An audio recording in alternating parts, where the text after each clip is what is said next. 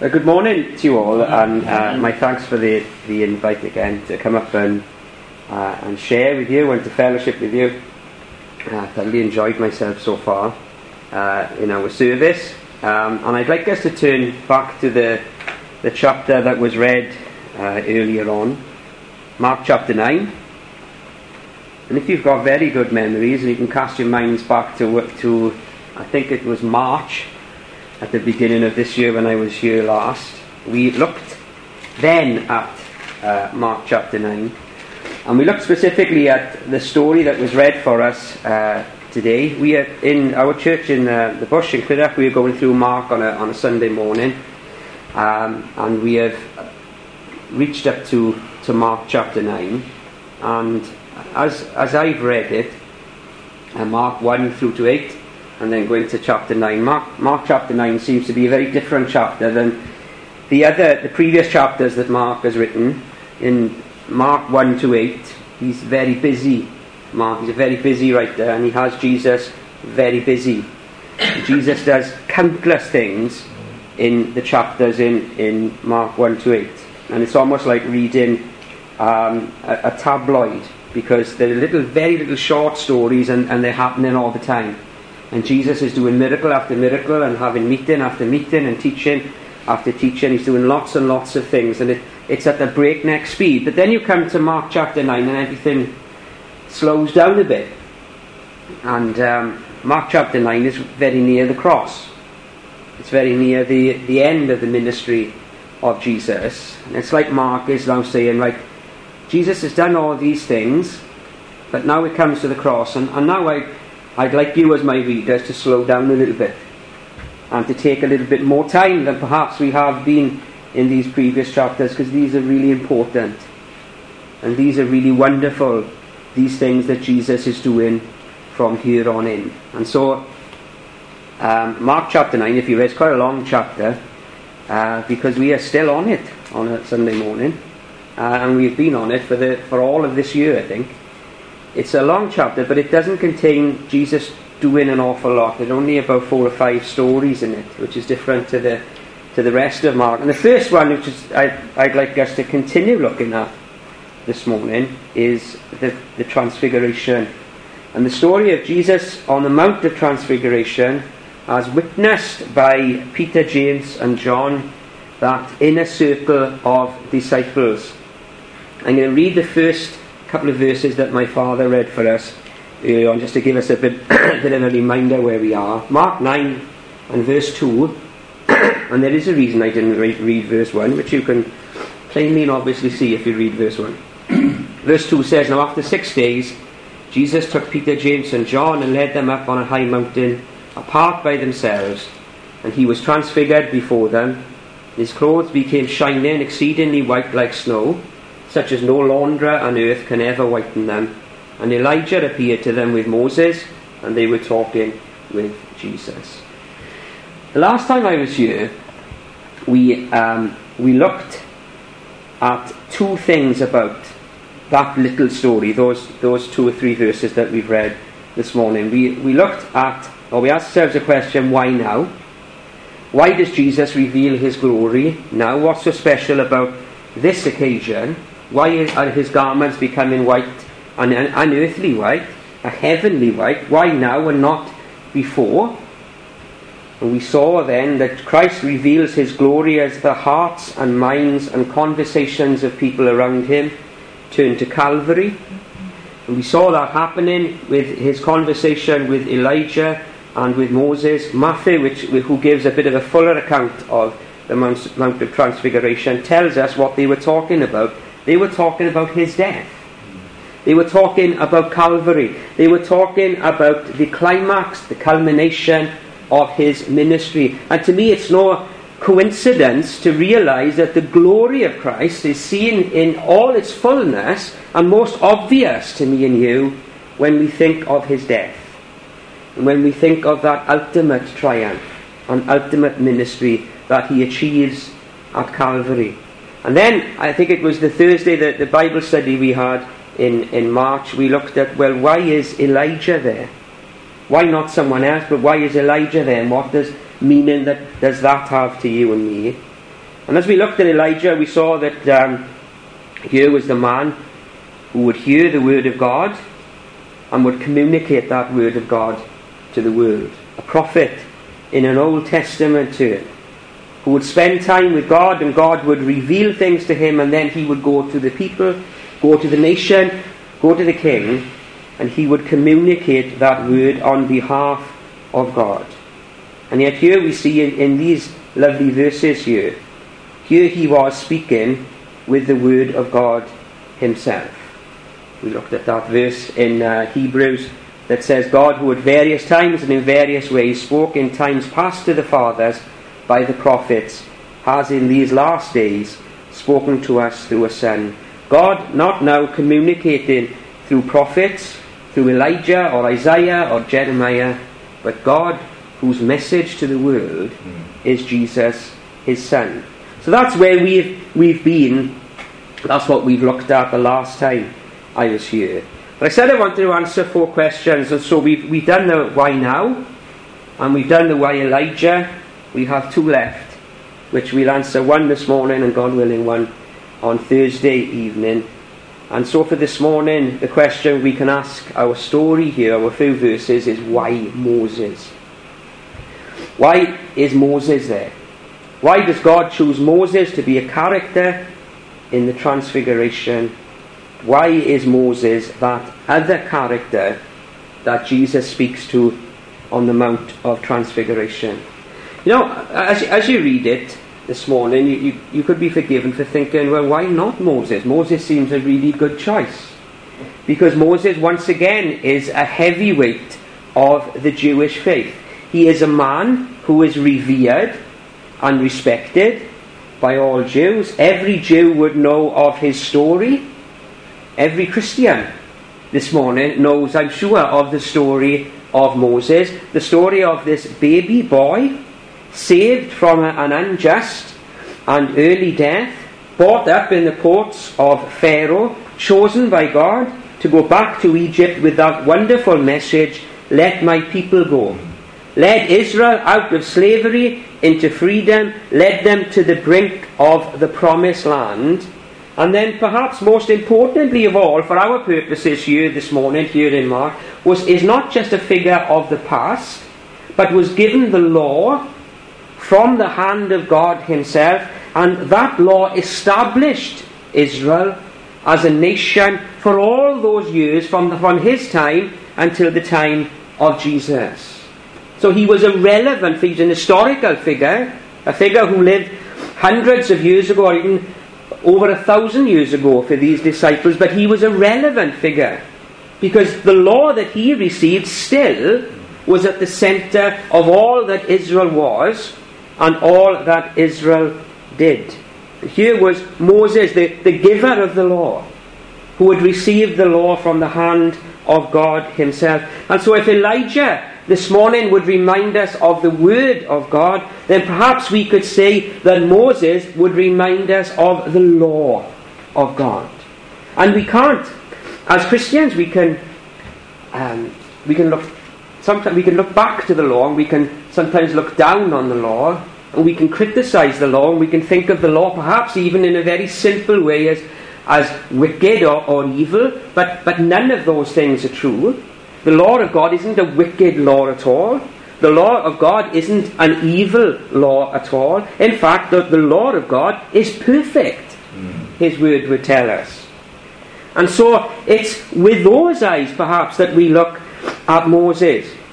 That in um, those verses that we, we, we could read uh, this morning, right at the beginning of the Bible, as God is establishing Israel as a nation then he gives them his law that they should live by.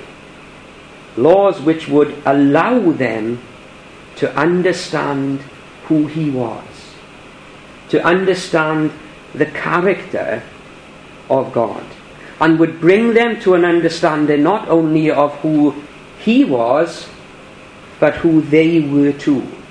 Now, that's the purpose of the law to allow sinful men and women like me and you to have an understanding and a knowledge of the character of God.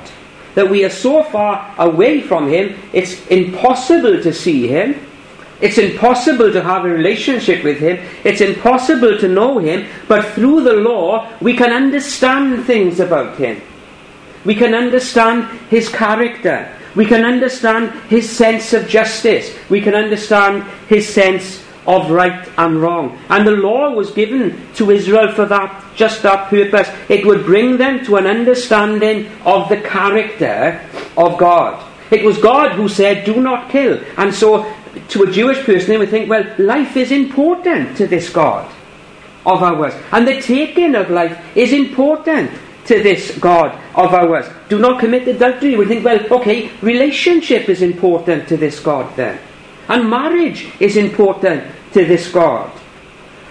And the destruction of marriage is, is something this God would not would command us not to do. It tells us so much about the character of God. But the trouble is with the law is that when it does that and shows the character of God, it also has this annoying habit of showing my character as well. Because I, as I look at the God whose law I can see all the way through his word, then I understand that his character is very different to mine. And where his character is great and upright and just and righteous, then the law also shows me as none of those things like him. And so the law has that effect on me. It allows sinful men and women to understand the character of God to a certain extent, but then brings us to an understanding of what sin is and propels us and forces us almost to understand our need of someone greater than us and of someone who can do what I can't do. You know, the law shows up my inadequacies and my failures and shows me the gap that exists between me and God. Now, I don't think God gave the law as an alternative means of salvation, you know, because that would be a very cruel thing to do, because none of us can live up to this wonderful character of God. But I think He gave it to the world to reveal Himself to sinful men and women, and to reveal our character to us, and propel us towards our need of someone greater than us. Know, because of that, the law, and to look at the law of God that comes to the, the hand of God into the hand of Moses, into the hand of Israel, and to look at the law is always, always going to be a difficult thing to do. Because it always, always reveals God as glorious and perfect and pure and holy. It reveals me as none of those things. You know, and without the law, I can perhaps pretend and, and hoodwink myself into believing that the gap between me and God is not that great, you know. And yes, I'm human, and, and yes, I make mistakes, and yes, I get things wrong, but I'm, I'm almost there. And there's a lot to love about me. There's a lot to be proud of about me, and there, there's a lot to celebrate about me without the law, I can think all of those things. With the law, I can't think any of those things.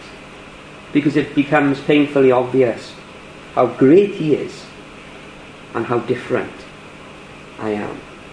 And it points you and me this morning, this painful process of looking at the law, it points and reveals our failure, our sin, and points us towards our need of someone who is greater than we are and can do something great and something wonderful.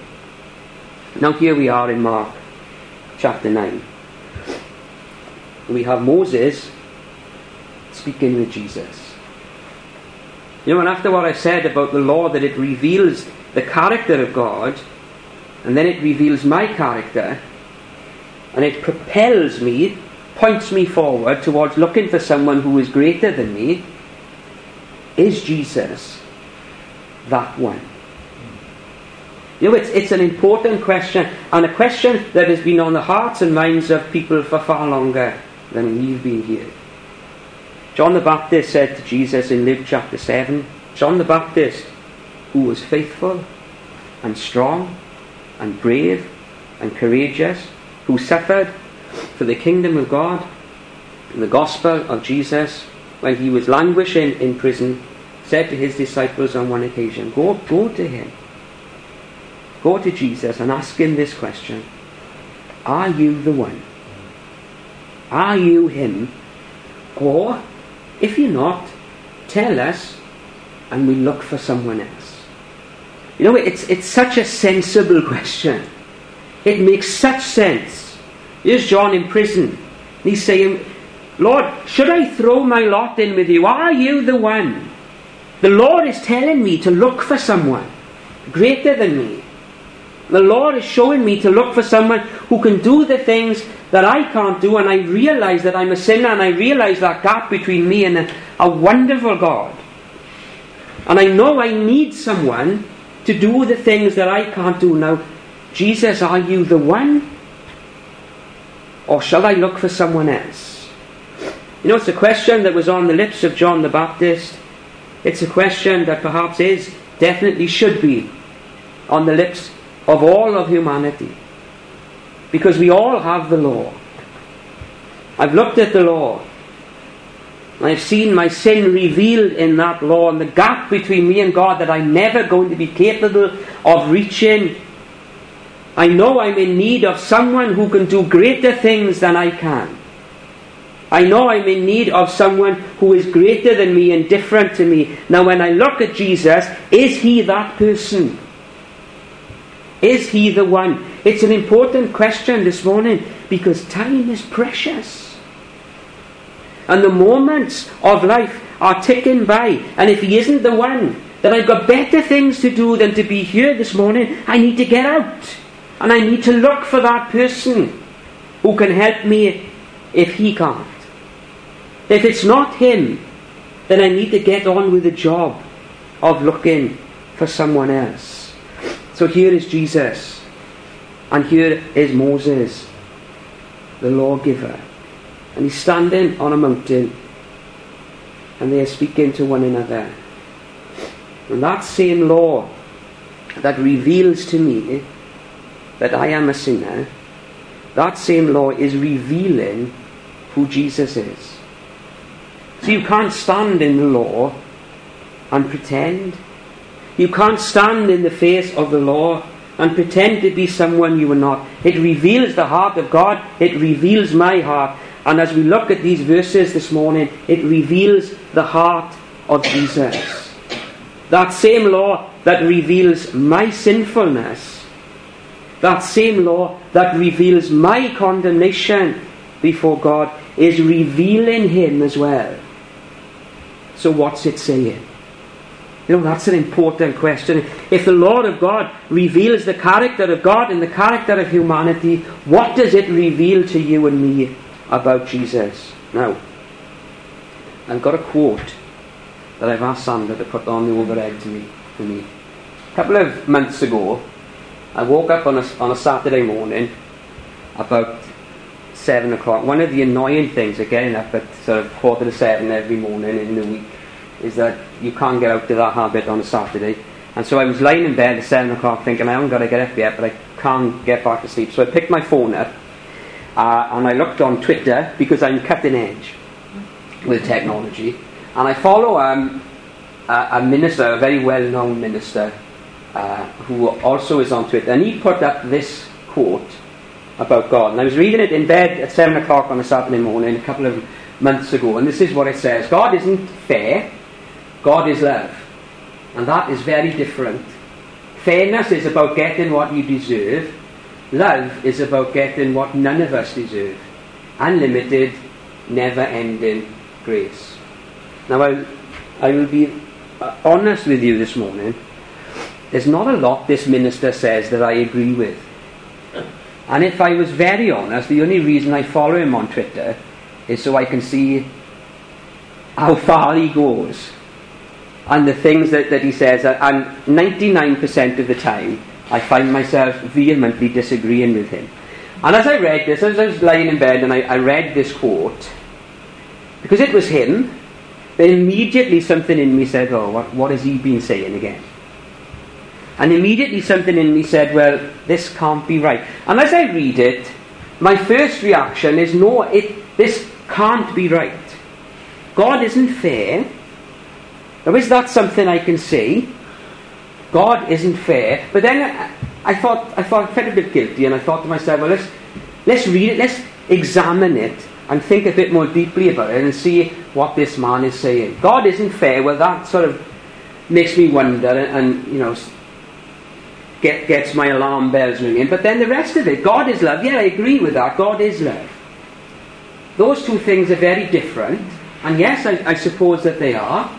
Fairness is about getting what you deserve, and, and that's all right. Love is about getting what none of us deserve unlimited, never ending grace. You know, and as I read it, I thought, well, perhaps he's got a point this time. When I think about fairness and justice, and when I think about love, then perhaps this quote has something to say to me. Now, grace, the grace that you and I enjoy this morning and, and we celebrate and we think is amazing and all these wonderful things, it isn't fair. Because it is undeserved. And, and the more I I read the quote, uh, the more I thought that, I thought, well, perhaps he's got a point here. And I thought of, of those, those verses, uh, some verses in the Bible that say mercy has triumphed over judgment. And I thought of the parable that Jesus told of the workers in the field, where the worker who has worked for one hour is paid the same as the worker who has done a 12 hour day. And I, I, I thought to myself, well, that isn't fair. And that isn't deserved. And so perhaps this man has a point. And I kept on thinking about it. I, I was walking the dog up um, Mountain at about half past eight and, and took him out for an hour. And by the time I got to the, the far end of Penrhys Mountain and come back, I, I made a decision in my heart that I don't agree with this. it would have taken me a long time, but I came to the conclusion that this wasn't right. No, because the Bible reveals a God who is fair. It doesn't reveal a God who is unfair or unjust. No, the law which tells us about the character of God, the Old Testament which declares God, tells us that He is fair and He is just. You know, Moses, as, as we are reading about him, this morning could say of God, He is a God of faithfulness and without injustice. Abraham could say of him, Will not the judge of the whole earth do what's right? Do what's just? You know, what? and to me, the Bible reveals to us a God who is fair, and a God who is upright, and a God who is just in all of his ways. You know, what? and if I were to think of a God who isn't fair and isn't right, doesn't do the right thing, and isn't just, then what right does that God have to expect me to be just? And me to be fair? And what right have I got to expect fairness or justice from anyone else? If the God who created us, who sustains us, isn't just and fair, then what right have I got to expect that of myself and expect that of other people? You know, I don't know about you, but I do expect fairness. And I do expect justice. You know, perhaps more than that, I demand fairness, even me. And I demand justice. A couple of, a couple of weeks ago, on a, on a Friday night, I went to watch Cardiff play Fulham. It was we were one all, and the game was getting on, and, and it was a game that we really wanted to win. Now I'm usually cool as a cucumber watching Cardiff. I never lose my cool or get angry at all.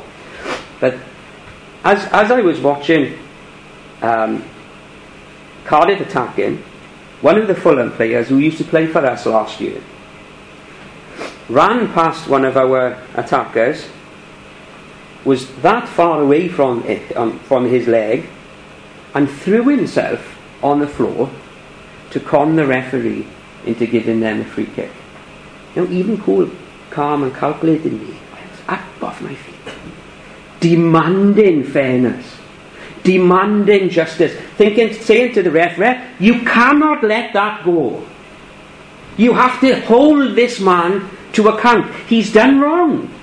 He's trying to con you and all of the rest of us into, uh, uh, into you giving him a free kick. It's wrong. And I knew it was wrong. You know, when something in me demanded that that man be held to account, it demanded fairness. It demanded justice. Now, what right does God have to expect me to be just and me to be fair if He isn't fair Himself?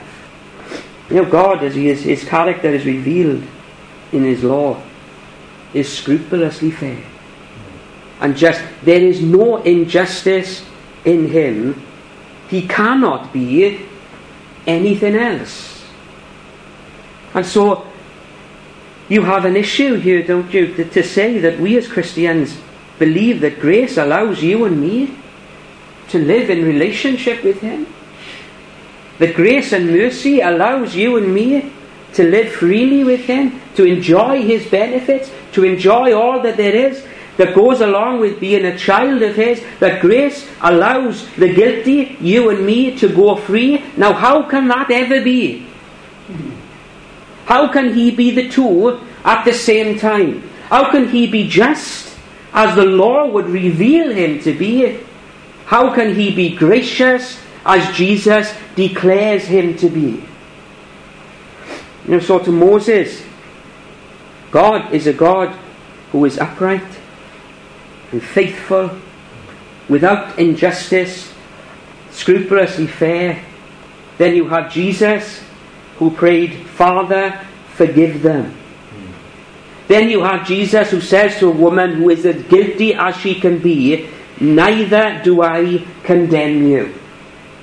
No, the two, Moses on the one hand, Jesus on the other hand, they seem poles apart in their understanding of God. But in Mark, here they are having a conversation. What will these two people find? How will they find any common ground in their understanding of God? To one, God is a God who is just and who is upright and who is fair. To the other, God is a God who is merciful and gracious and forgiving. Peter and James and John, can imagine them? With a little bit of fear and trembling, looking and listening to the conversation that Jesus has with Moses. You know, we can listen in again this morning. As we look in Matthew, the conversation that Jesus has with Moses is about his death on the cross of Calvary. They are talking about his decease. They are talking about Calvary. These two men, when mercy is crashing up against justice, and when grace is crashing up against fairness, they talk about his decease, which he is about to accomplish in Jerusalem. Now, it tells us the other side, perhaps, of Moses.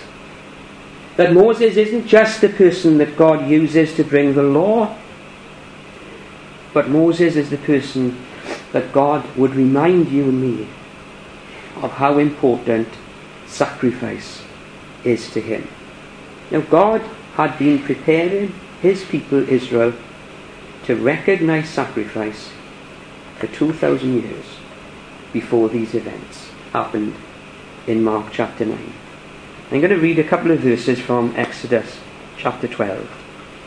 Exodus chapter 12 comes after um, Moses being placed in the uh, the ark in the bulrushes. It comes after him being taken into the house of Pharaoh.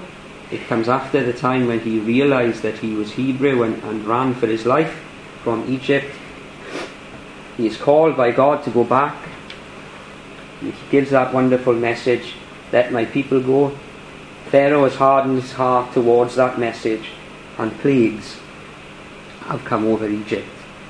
Each plague coming, some softening the heart of Pharaoh on a temporary basis, and then Pharaoh's heart hardening again. And so when it comes up to the end of chapter 11, or chapter 10 even, there is no, it, this seems a, a situation that is going to go on and on and on, and the whole thing's, thing becomes impossible. In chapter 11, God has a conversation with Moses. And he says in those early verses in chapter 11, I'm going to bring one more plague on Pharaoh and on Egypt, and this one is going to break this country. It's going to break this people, and it's going to break this man. It's going to break his heart, and after that, he's not just going to let you go, he's going to chase you out to get out, for you to get out of there as quickly as possible. It's going to be a plague, he says, like, like no other plague. I'm going to come against Egypt in judgment. I'm going to come, I'm going to smite the firstborn of all in the land of Egypt. It's going to break Egypt in two, and it's going to release my people from their bondage. Now, in that's chapter 11. In chapter 12, God turns his attention away from Egypt and onto Israel. And he speaks to Moses and Aaron, and he speaks to them about Israel and what his mission is in protecting and bringing out his people Israel. I'm going to read those 13 verses to us. Am I getting on for time? I'm going ahead. This verse 1 says of Exodus 12 Now the Lord spoke to Moses and Aaron in the land of Egypt, saying, This month shall be your beginning of months. It shall be the first month of the year to you. Speak to all the congregation of Israel, saying, On the tenth of this month, every man shall take for himself a lamb, according to the house of his father, a lamb for a household. If the household is too small for the lamb, let him and his neighbour next to his house take it, according to the number of persons.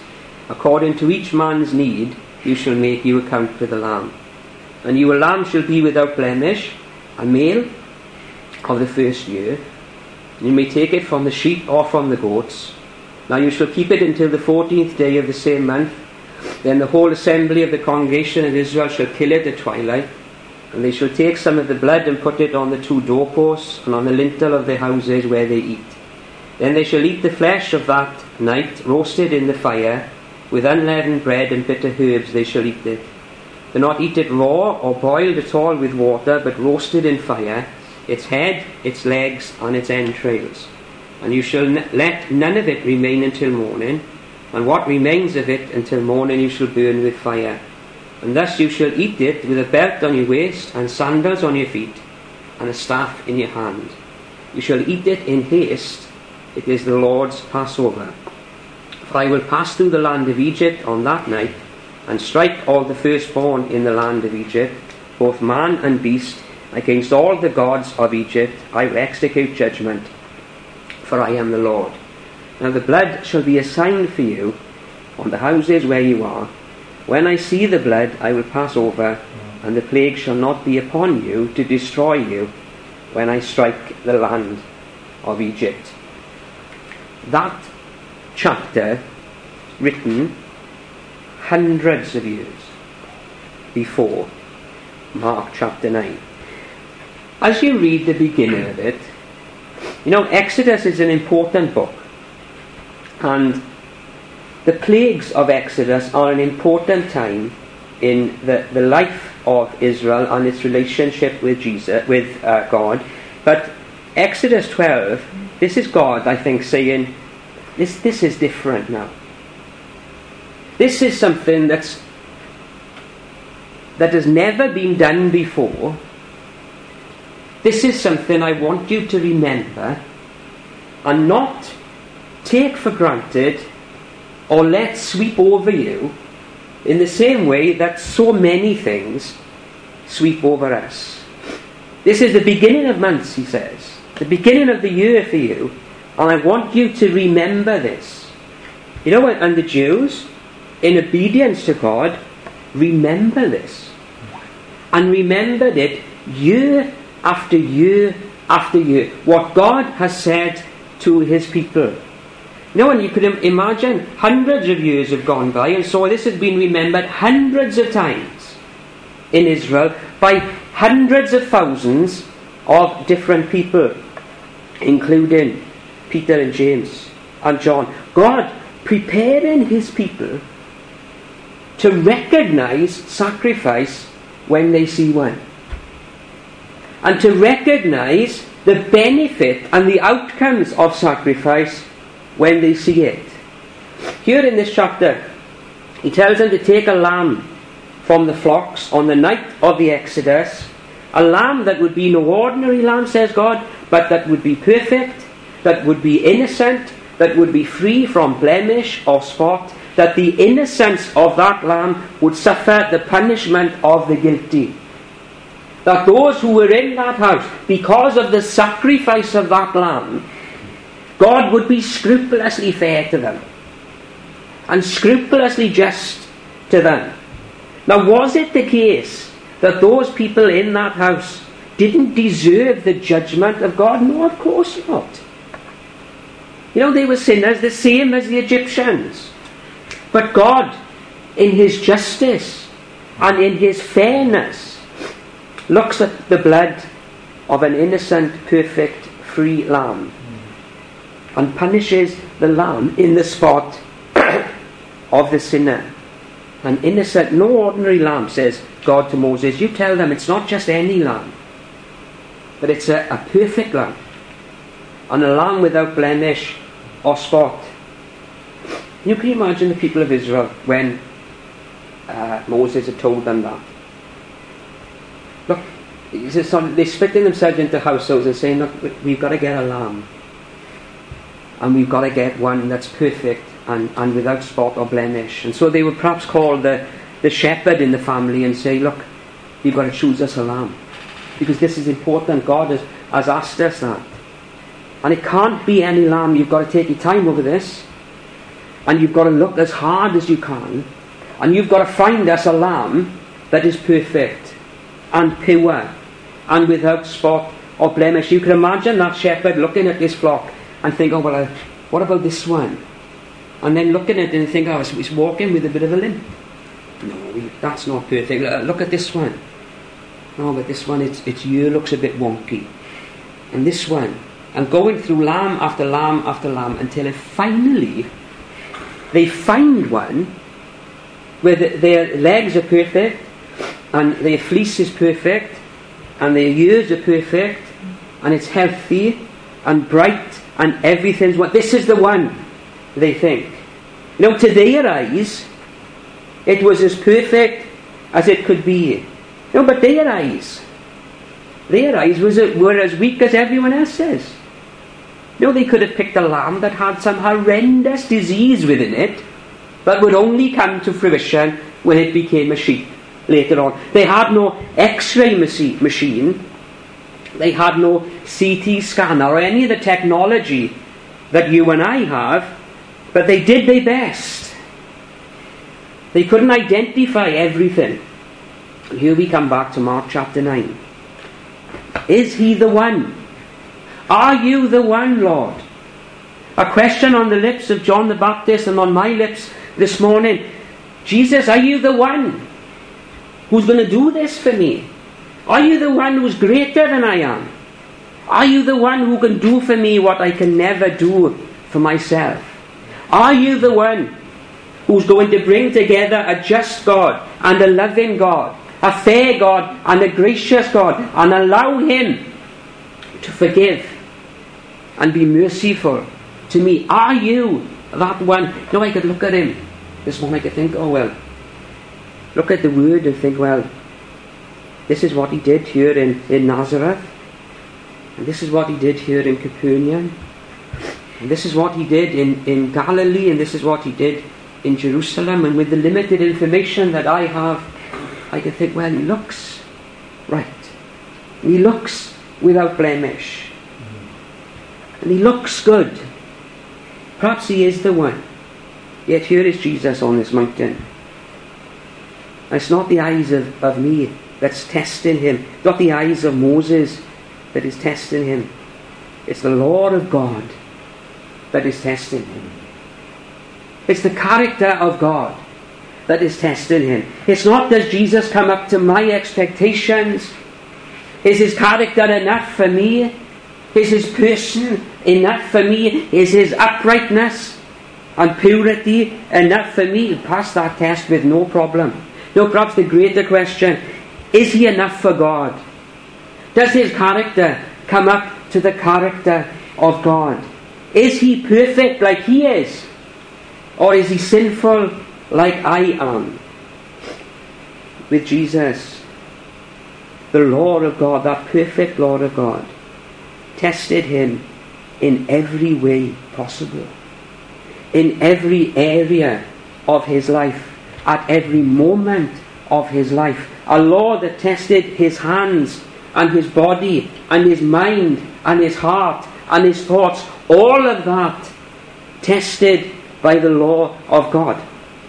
And the same law that tells me how far I am away from Him, that same law reveals Him as righteous Amen. and holy Amen. and without spot or blemish.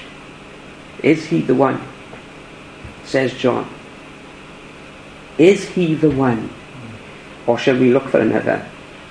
God's response is, This is my beloved Son. Mm.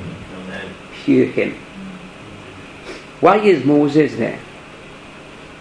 Moses is there to remind us of the law. The law that shows the character of the pure and the holy God and shows my character as different to him and the gap between us. But it shows Jesus to be perfect like him and pure like him and holy like him, able to be different to me. Why is Moses there? To remind us of great sacrifice. That the God who is fair, the God who is just, and the God who is upright and holy can forgive you and me and allow the guilty to go free because of the sacrifice of Jesus the perfect. Perfect without spot or blemish through the law. Here is the one who will lay down his life Amen. For the sins of the whole world mm, and will allow God to be both fair and gracious at the same time. This is what Paul says. I'm going to end with this. For what the law could not do, in that it was weak through the flesh. God did, yeah. through sending his own Son, mm. in the likeness of sinful flesh, and for sin he has condemned sin in the flesh, that the righteousness of the law might be fulfilled in us, who walk not after the flesh, but after the Spirit. For his name's sake. Amen. Amen. Praise his name.